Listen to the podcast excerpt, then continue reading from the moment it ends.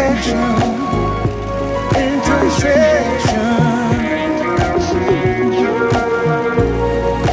magazine. Intersection Magazine Podcast.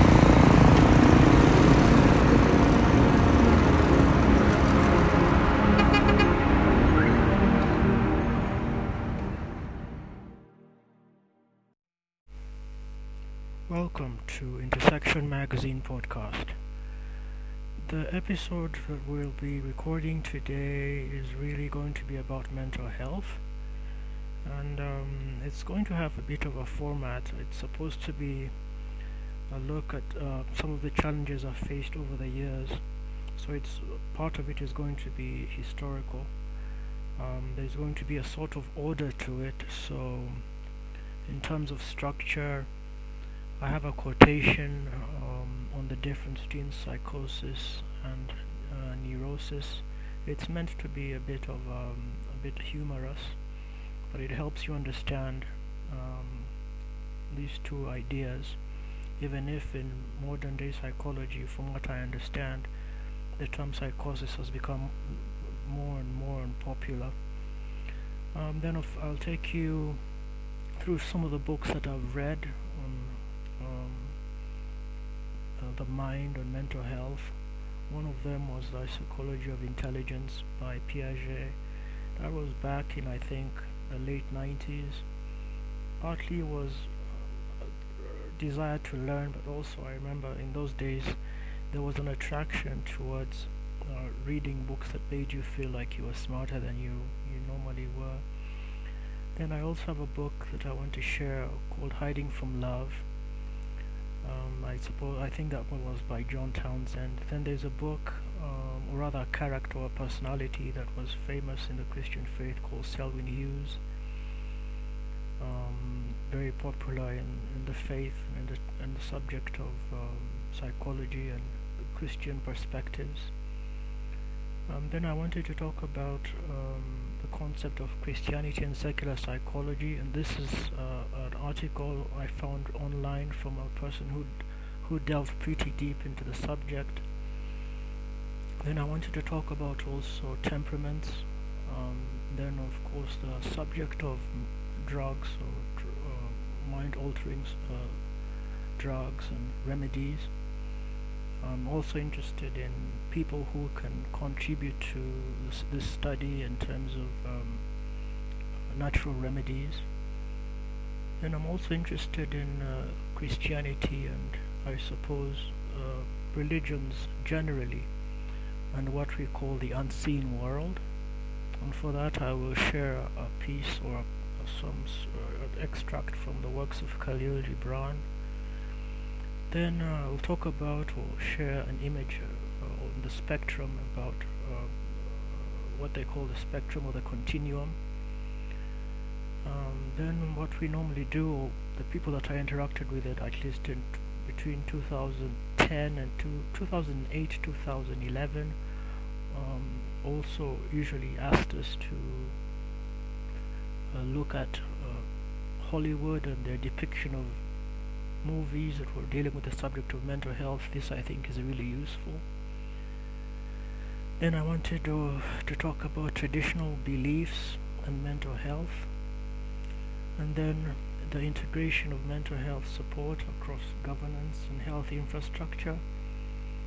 Um, talking about some of the approaches we have at least in brief in Uganda and uh, some of the approaches that exist globally that will be a separate subject. And then um, the concept or the idea of national trauma that is caused by wars and in part bad governance. Then I wanted to share with you a model that I got from my time at Basic Needs that is uh, quite a long time ago 2011 2010 and it's a model for mental health treatment um, I hope you guys will appreciate this content. It looks a, li a little bit um, off topic in terms of what I normally tackle, but you'll see the relevance, especially if you're a person who is building technology or innovation, or you're in the innovation technology space, ecosystem. You're a founder. You're someone who's trying to raise funds. Um, this world can be, this world can be very lonely. Um, especially for people who are entrepreneurs, because naturally, like uh, Gladwell says, they're you're uh, you're people who were created to think outside the box. Um, you're outliers, and so you know that's bound to bring some challenges in terms of uh, facing difficulty, raising raising funds, having people depend on you. Um, for people of color, is, is it the black tax and all the people that are dependent on you once you become successful? The naysayers, people who are out to get you, and all sorts of things that go with being in the creative space. And I think also um, you will realize that uh, many people that uh, struggle uh, with mental health issues are usually the people that you find have um, Uh, a, a uh, quote unquote a, uh, a great or a sharp mind, and some people even say that the line between insanity and genius is, is very thin or very narrow. So I think you'll find this material very useful if you think about some of the challenges that you faced in the creative space. Um, of course, as well as your interactions in media as a person who's developing, creating solutions um, for others, whether that's in technology, which is mainly what I deal with this with this uh, podcast, but also in uh, creativity in general. I hope you guys enjoy this episode. Um, what I'll try to do is see if I can create some kind of uh, conversation in the magazine as well, so that you can get the notes from this podcast uh, when you read the magazine as well. So it's not created to um, give you a, a, solution for everything, but it's just created to give you a rough idea what exists out there so that you can pick and choose um, what solution will work for you as you as you work on yourself and as you improve yourself because that's the goal that many of us are trying to go after is just self-improvement um, thank you for listening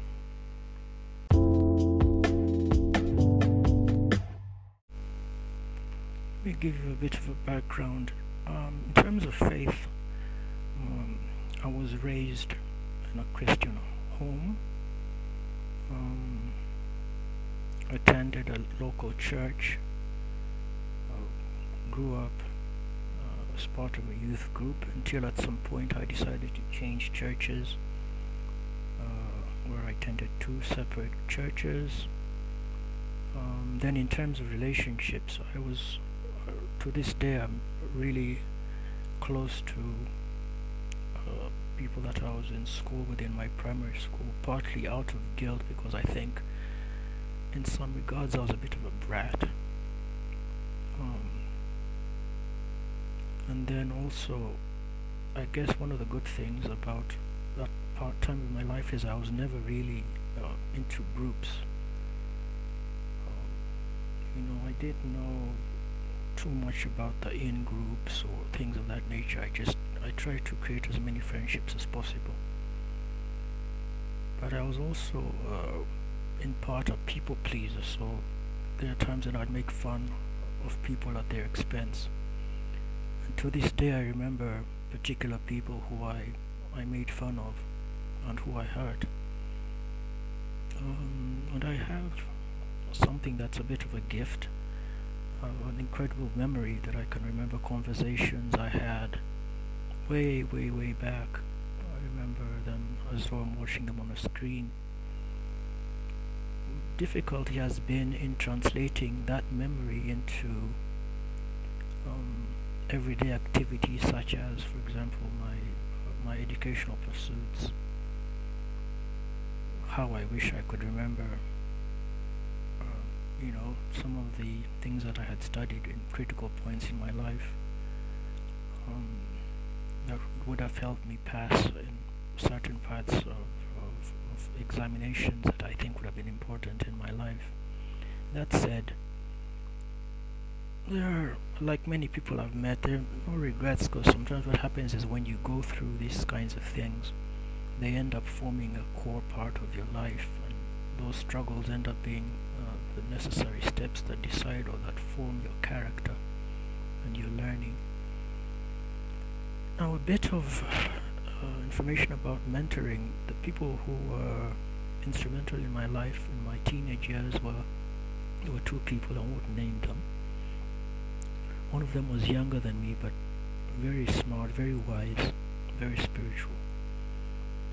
And it was with this younger man that we began to explore uh, all sorts of subjects music. He got me interested in the guitar, um, he got me interested in uh, R&B. I did listen before, but this was a bit of a bit extra because he was a student in music and art. So some things that I knew practically, he knew practically and in theory. So he introduced me to the guitar and to a deeper understanding of why some pieces of music, especially R&B, were um, more attractive than others, were more effective than others. So with him, we were both teenagers with all sorts of dreams and ideas, and um, trying to pursue God or real faith or the divine, if you wish. But we're also facing the challenge of growing up in tumultuous times, um, and the challenge of the changes that people go through in those years as adolescents. So in our interactions, we'd I'd read books and we'd go back and forth about things that we were going through. And one of the quotations I found was from a book, I can't remember the name, but they said the difference between psychosis and neurosis is they both build castles in the air, but it's just that the neurotic goes ahead and moves in this is profound because it's it's it's a bit comical but it also reveals the extent at which one is affected by what they see whether you can see it or not. And so the psychotic is a level lower or rather the yes the psychotic is a level higher than the neurotic in terms of the effect of the hallucinations or the voices that they hear. Because they're both seeing hearing things, but the other one is moving in and they're creating, they're moving into the world that they see. The second was a book, as I mentioned, The Psychology of Intelligence, because both of us at that time were realizing that we were uh, very knowledgeable in many subjects, and so we wanted to find out and I guess you should too if you can find the book. Read about these perspectives on what intelligence means. These days there's a lot of information that's uh, been generated in the recent years. They talk about emotional intelligence spatial intelligence you know all those all sorts of ideas. And so these ideas would be great for you to explore to find out what what you can do to improve yourself to improve how you interact with people. And I guess to some extent you could also make the argument that, uh, which is usually what people do, is you split up the subject of, of mental health into into two, where you talk about how it's either how you were raised, uh, nurture, or, or nature, or your environment and of course some some have also argued about um, in connection with how you were raised uh, the possibility that some illnesses are genetic. Then I came across a book called Hiding from Love and from what I remember in this book this was a book by John Townsend. From what I remember in this book it was about how sometimes the very thing that we hide from is the very thing that has a possibility of, of bringing us healing. Let me share a story about a young lady I met back in the day at one of the churches that I attended. My favorite thing was to make uh, people laugh and to crack jokes. But I remember one day she looked me straight in the eye and told me, you know, you're funny and all that stuff, but I want the real you. And I remember I felt like like a bulldozer had just broken down my walls and left me exposed because this person totally saw through me. Which is what you'll find many people that have that are humorous really are. They they help you laugh, they make you laugh, they they say what you cannot say. But many people also use their humor to mask um, their real emotions.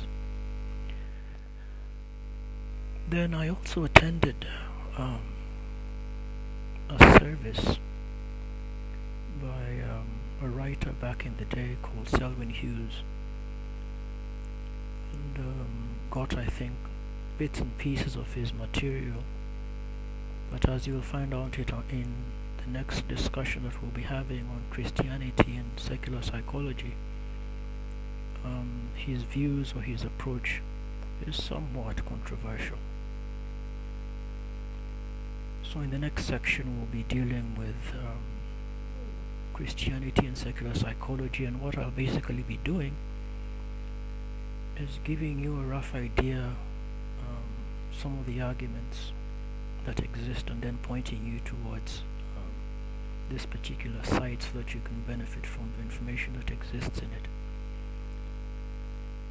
Thank you.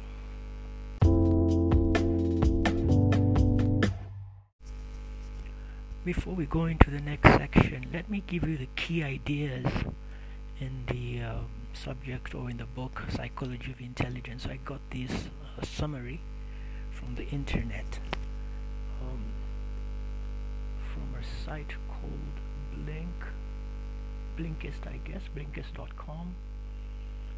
And it says that um, one of the key ideas in the psychology of intelligence is intelligence is action. Second, adaptation governs all interactions between organisms and their environments. Third, we organize knowledge to adapt cognitively to the world, and intellectual assimilation and accommodation drive cognitive development. The search for equilibrium propels us through discrete stages of cognitive development. In the first stage of development, infants discover the existence of independent objects. 7. Children are egocentric in the pre operational stage of development. Mastering the principles of conservatism, reversibility, and classification mark children's third stage of development. That's number 8. And thought becomes increasingly abstract as it reaches maturity.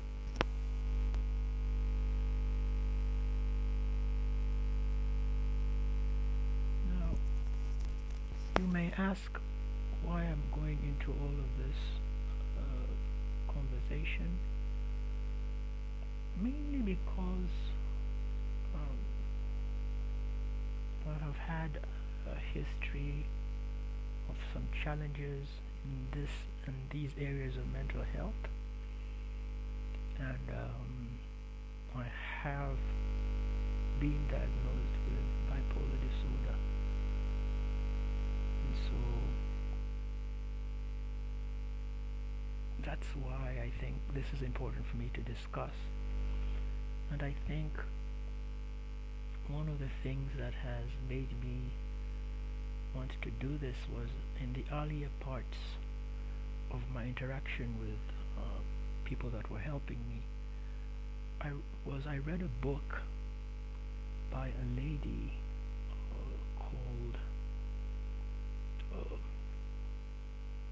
Kay Redfield Jamison called An Unquiet Mind. And the book resonated with me. I think it was written in 1995.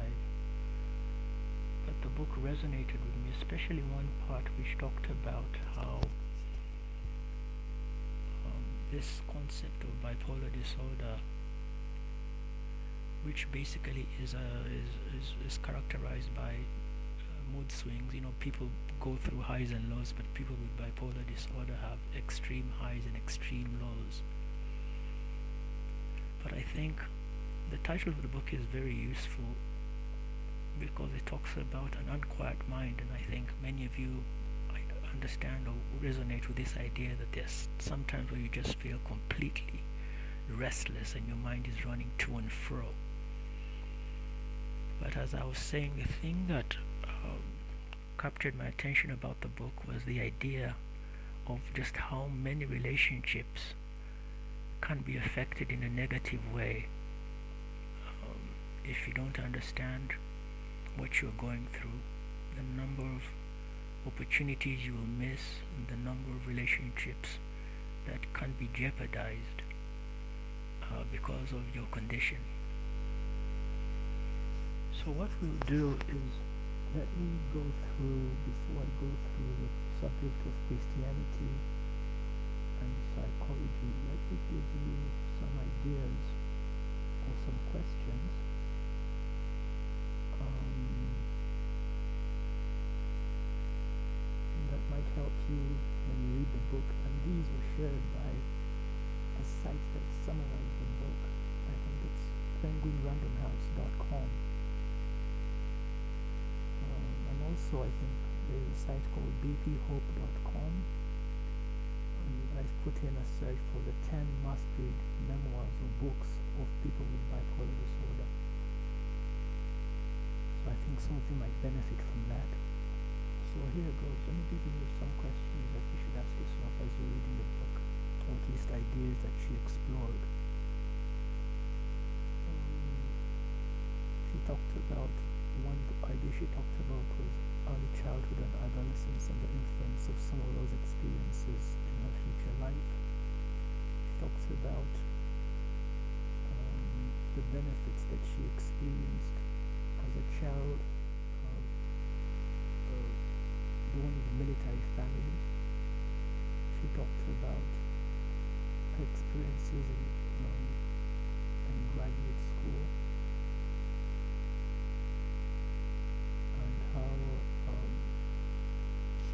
struggled with ideas about um, how mental health and manic depressive illness was described in the textbooks. Then in the fourth one she talked about was um, the importance of openness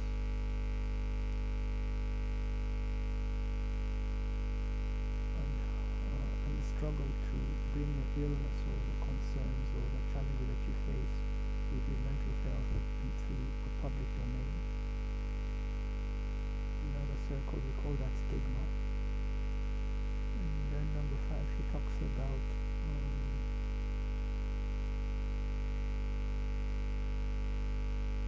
um, you know, the, the, the, the challenges or the fears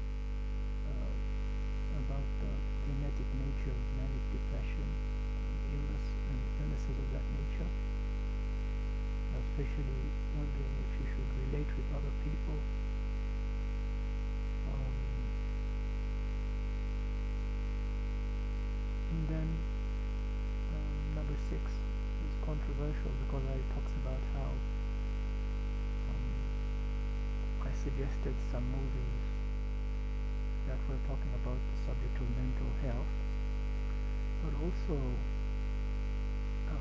the pages, I guess, I guess she talked about a series of books, um, and you'll find some information on the internet where people that struggle with manic depression are deified their creative uh.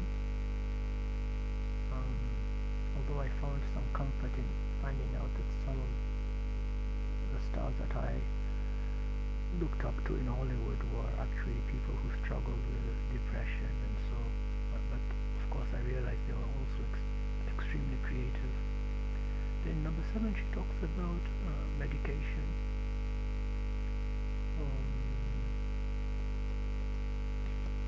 Eight she talks about uh, she wants to start a discussion about um, mood regulation.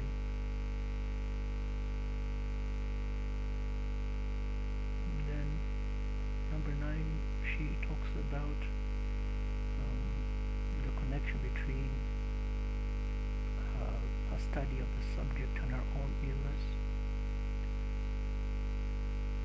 and number 10 um, she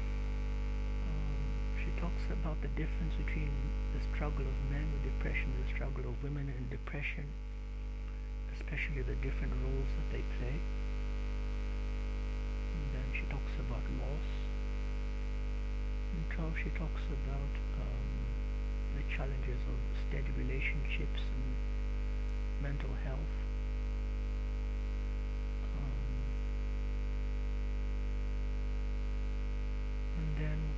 Your past can play a major role into your into what you do in the workplace.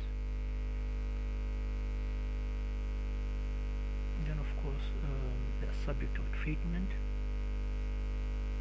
Then 15 I think which is probably the most important for her was whether a person with mental illness was going to be allowed to treat patients with mental illness.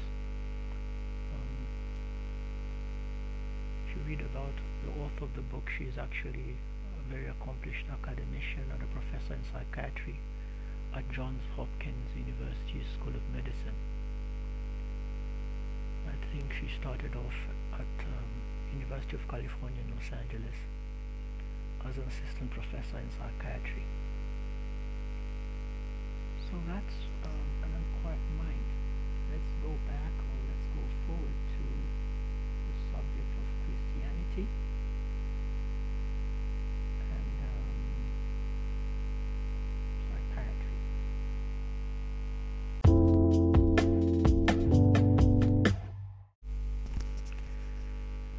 the site I want you to visit if you want to get a rough idea what um, some of the ideas exist uh, about psychotherapy and uh, Christian faith or biblical truth is a site called Depression and the Bible. Um, and what he does, the title says that these are arguments about Christianity and its flirtation with secular science and secular science's views on human thought and development. He also tackles Christian counseling in the United Kingdom, uh, leading psychotherapists in the United States, leading thinkers in cognitive therapy.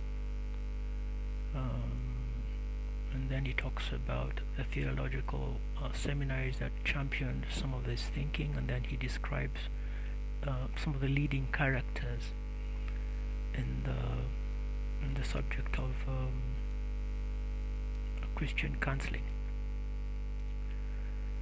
So, without going too deep into all of that, um,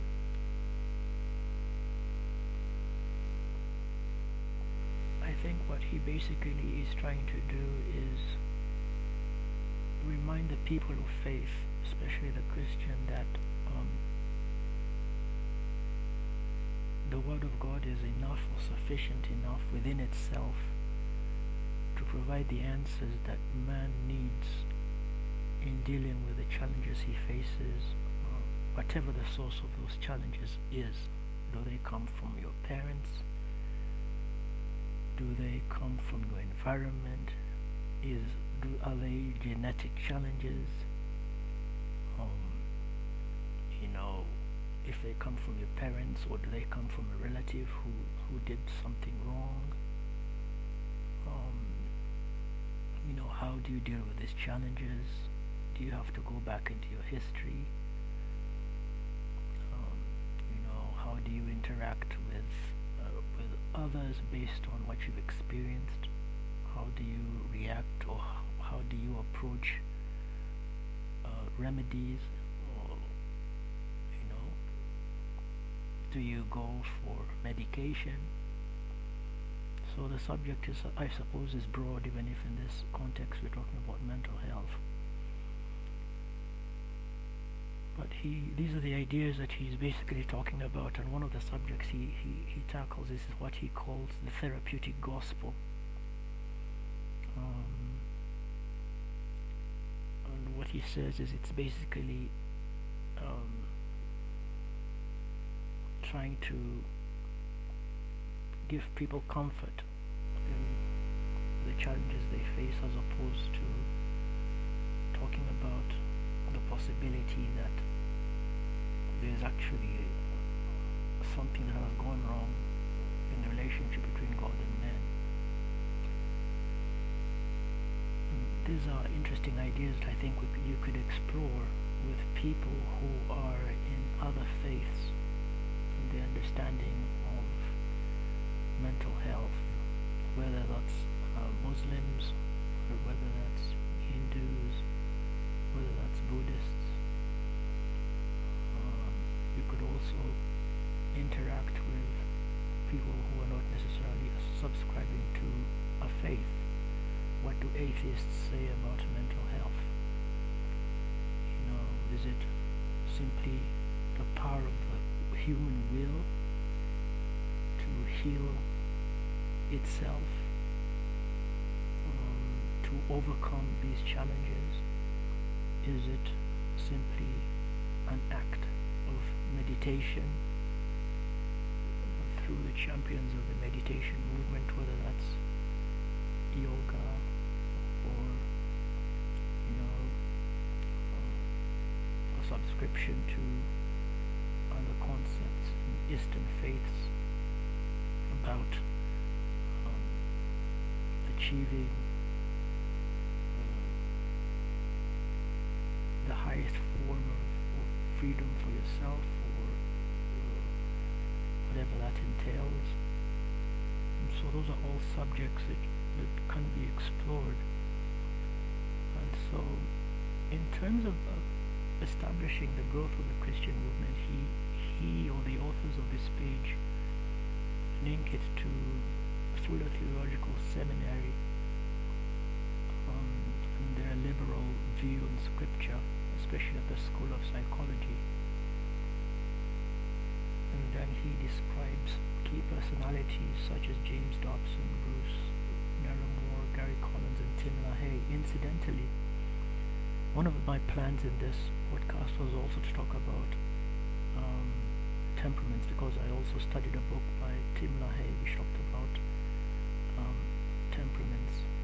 And I suppose Tim LaHaye's approach was to describe the temperaments as the four temperaments as we know them. That's choleric, sanguine, phlegmatic,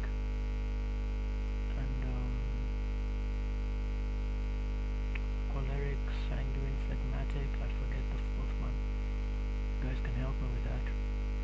And to describe how to use them to your benefit as a person of faith.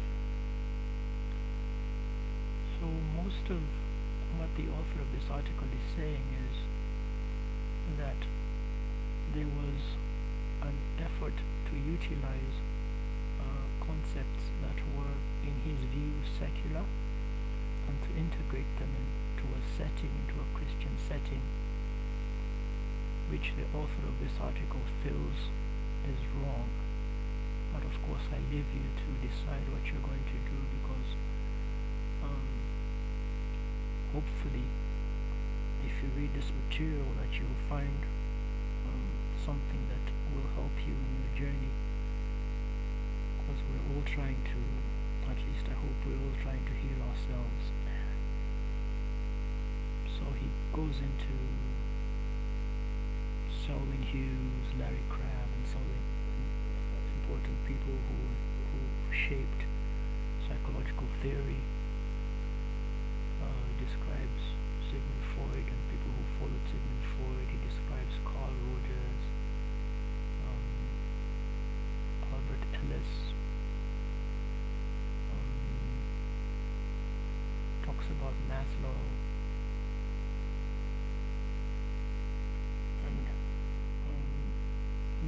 Links some of their teachings to uh, those that he believes have invaded or have taken over the church. Or the faith. And uh, he calls them the foolish giants of psychotherapy.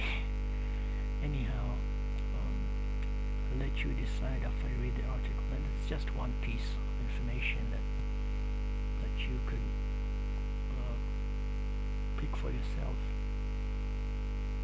Now in terms of um,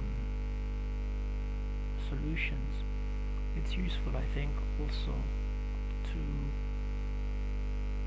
to be able to identify the difference between mental health and mental illness. So that's what we'll tackle in the next section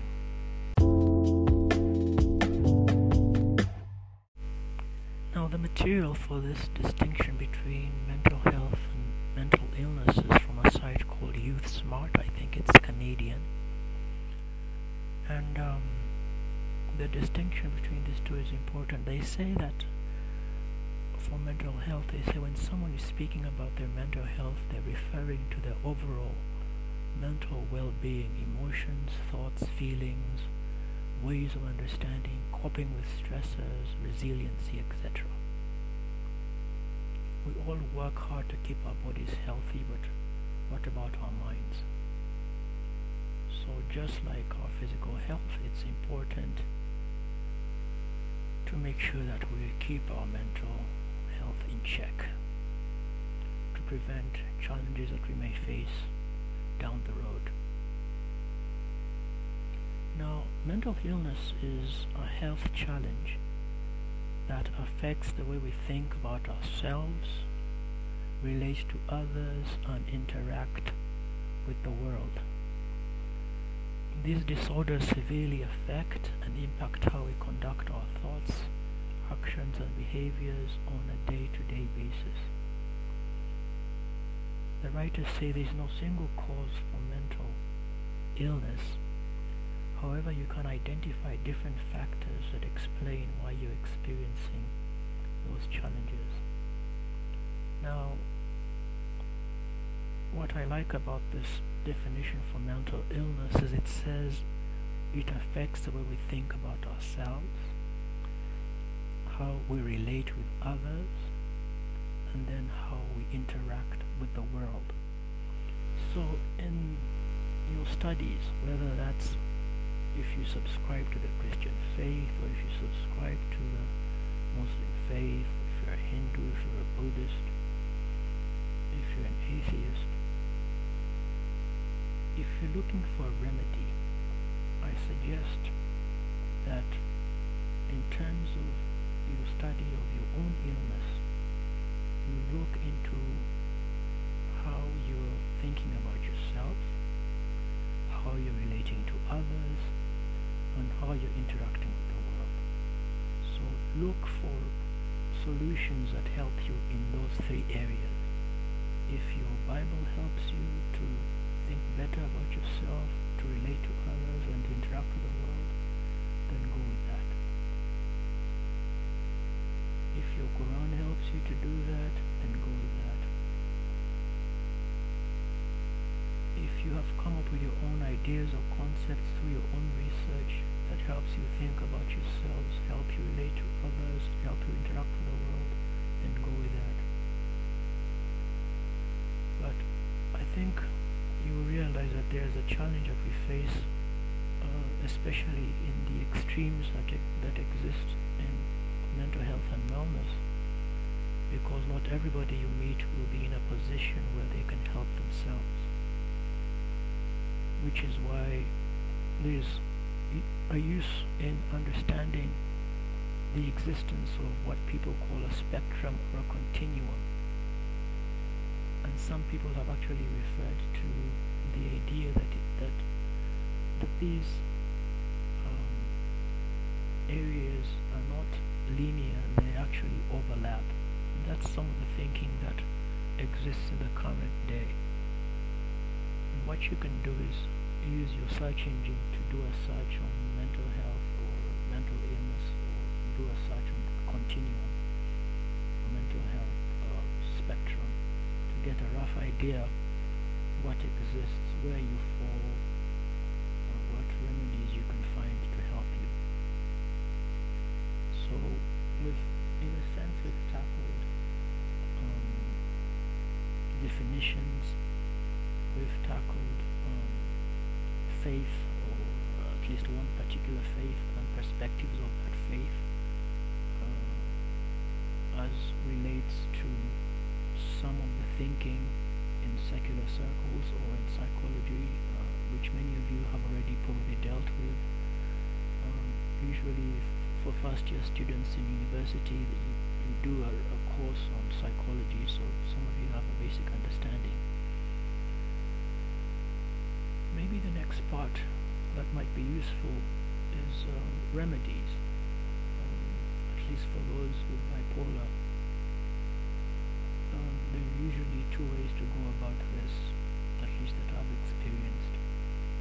There's a standard way in which you, uh, for, for those that have used lithium before, is where you go in for a blood sample, and based on the blood sample, decisions are made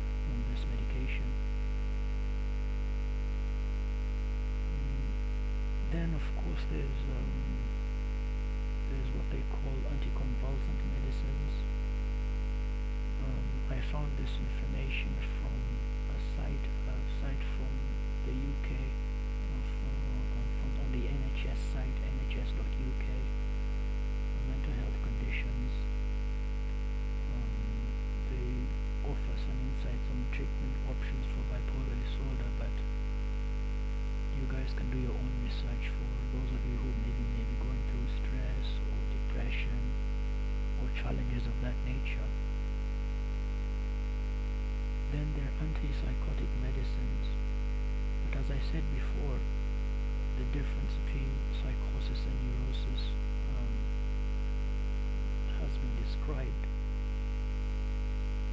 Um, and then they talk about what they call what they call cycling, uh, which is defined as someone who quickly changes from highs to lows without a normal period in between. Suggestion, they make a suggestion, learning to recognize triggers. Um, in addition, some of the people that I've interacted with that have helped me have also recommended healthy eating, exercise, uh, reading, uh, listening to music, uh, taking short walks or long walks. Um, personally, I also appreciated um, painting uh, for my years, but since I've been here and been diagnosed, I've spent a lot of time pursuing my hobbies such as painting, once in a while playing chess, writing. Of course also some educational pursuits. But um, one of the things that I think I've benefited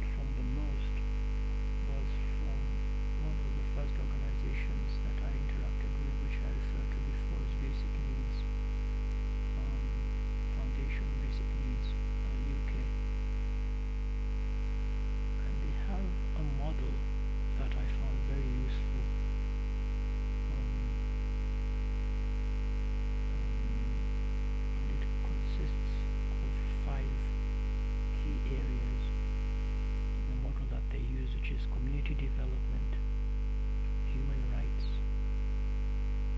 um, recovery, integration, and quality. Now, those are actually um, ideas from a pivot that they've done ever since um, they made some changes to their structure and organization. But let me give you um, the model as it stood building, community mental health, sustainable livelihoods, research and policy, and program management. The most important part for me that I benefited from was sustainable livelihoods. And what they did, or what they encouraged for me to do, or, or one of the things that they felt was very important was people with mental health problems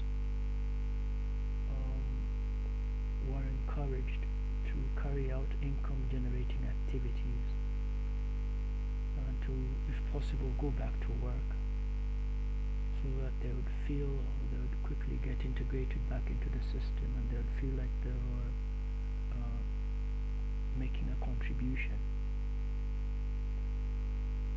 This is important for them, but also it's important for those in the workplace. And one of the things that I think we need to work on was or is to create workplaces that are conducive uh, for the integration of people with uh, mental health challenges. And that's a broad subject. So it's really up to your organizations to look into this area and um, see what you can do to improve it.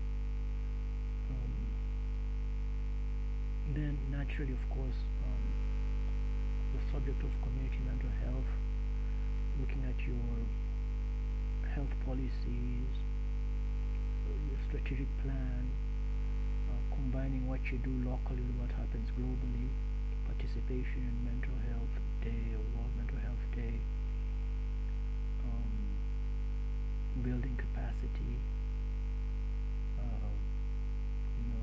what are the latest research areas that exist in mental health, what kind of policies can you put in place, um, you know, what, uh, how well equipped are your health facilities with, with medication, is medication affordable, are there possibilities of integrating traditional medicine into these kinds of areas? What programs have you established in your locality to help people that are coming from uh, areas that are faced uh, devastation from war, displacement, um, family wrangles? all those things are important for you to pursue. Um, so those those are basic ideas about the model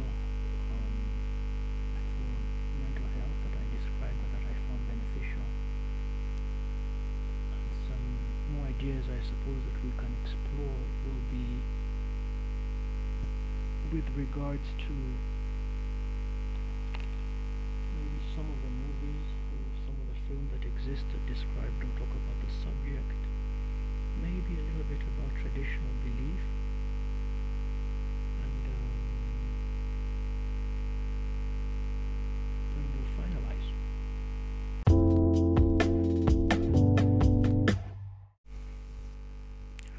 The final section, I want to share with you a quote from Khalil Gibran. And this is an, um, an author, I suppose, Persian author.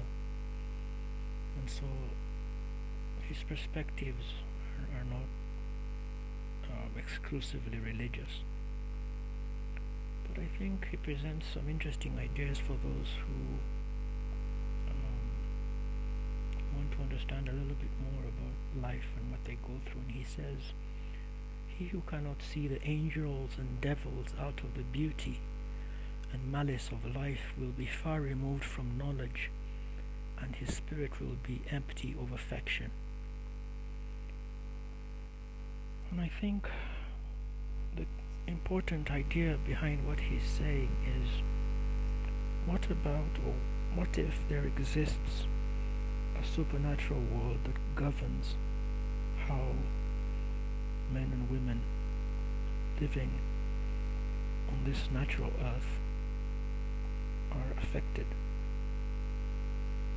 What if there exists an unseen world that's determining how you're living and what you're seeing, What if there are people out there that have the ability to access this world, this invisible world? What if they're angels and devils that are determining how we interact? The implications of his quotation, in my view, are vast, and I leave that to you as you think about the subject of mental health. And this is probably linked to one of the ideas that I mentioned that I'd be talking about, and that's traditional belief and mental health.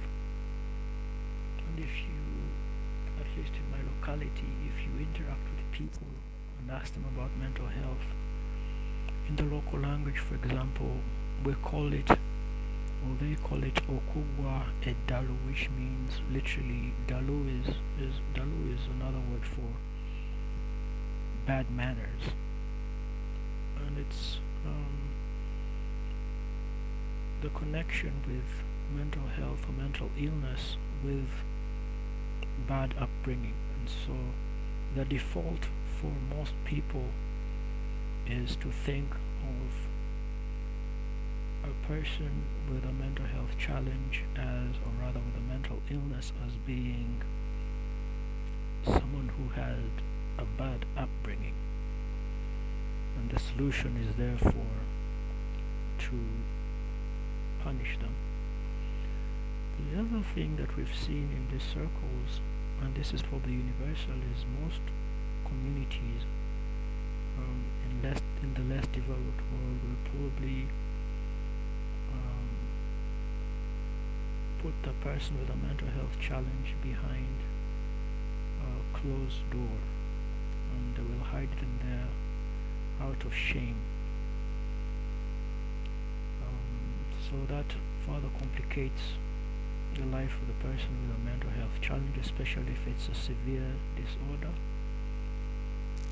um, which is different when you go to some developed countries because there are special schools that are created to help people with severe challenges to get integrated back into or, or integrated into the system as it exists.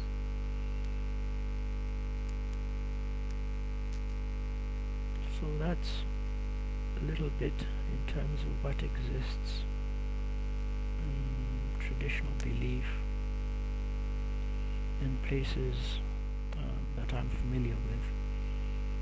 Now, probably at a later point, I will share some of the research that exists in organizations that have done more extensive work in different areas of the world where they've used very effective models in determining, for example, number of qualified psychotic or uh, health professionals, mental health professionals, number of uh,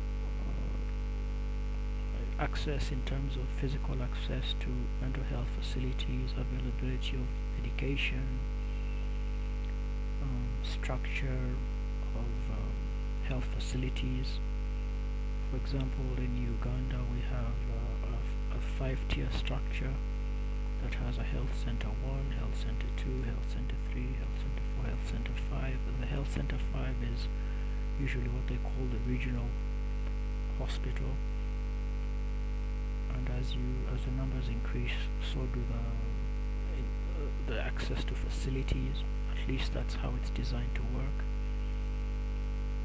So in our interactions with communities and the work that some of the brief work that I was able to do, we were, we were pretty much trying to map out how accessible these services are and if uh, people that want to use these services are using these services and then if possible equipping people at the village level with basic basic skills to where they can detect uh, mental illness challenges at the local level and direct people with mental health challenges to appropriate uh, health officers. And then identifying the hierarchy of health officials from village level to district level and making sure that each of those people at those levels was effectively equipped um, uh, to deal with challenges, especially in our case for areas that are uh, post-conflict. Now, the final part, of course, is the discussion of um, the current age in which we live. We're flooded with all sorts of messages on social media. Uh, our gadgets have become our lifeline. Appearances uh, affect us. Comments, likes, retweets. Um, we are increasingly captivated by what people look like. We're attracted to good messages. Very few of us want to see what reality people are facing. We turn off negative messages even if some of the negative messages are more realistic.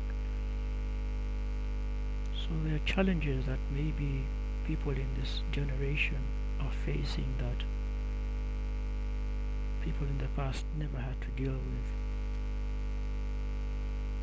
And so we need to take mental health very seriously. We need to find a way of communicating when we feel depressed. We need to find a way of expressing ourselves. We need to find a way of um, possibly getting out a little bit more often, learning how to interact beyond the media that we interact with.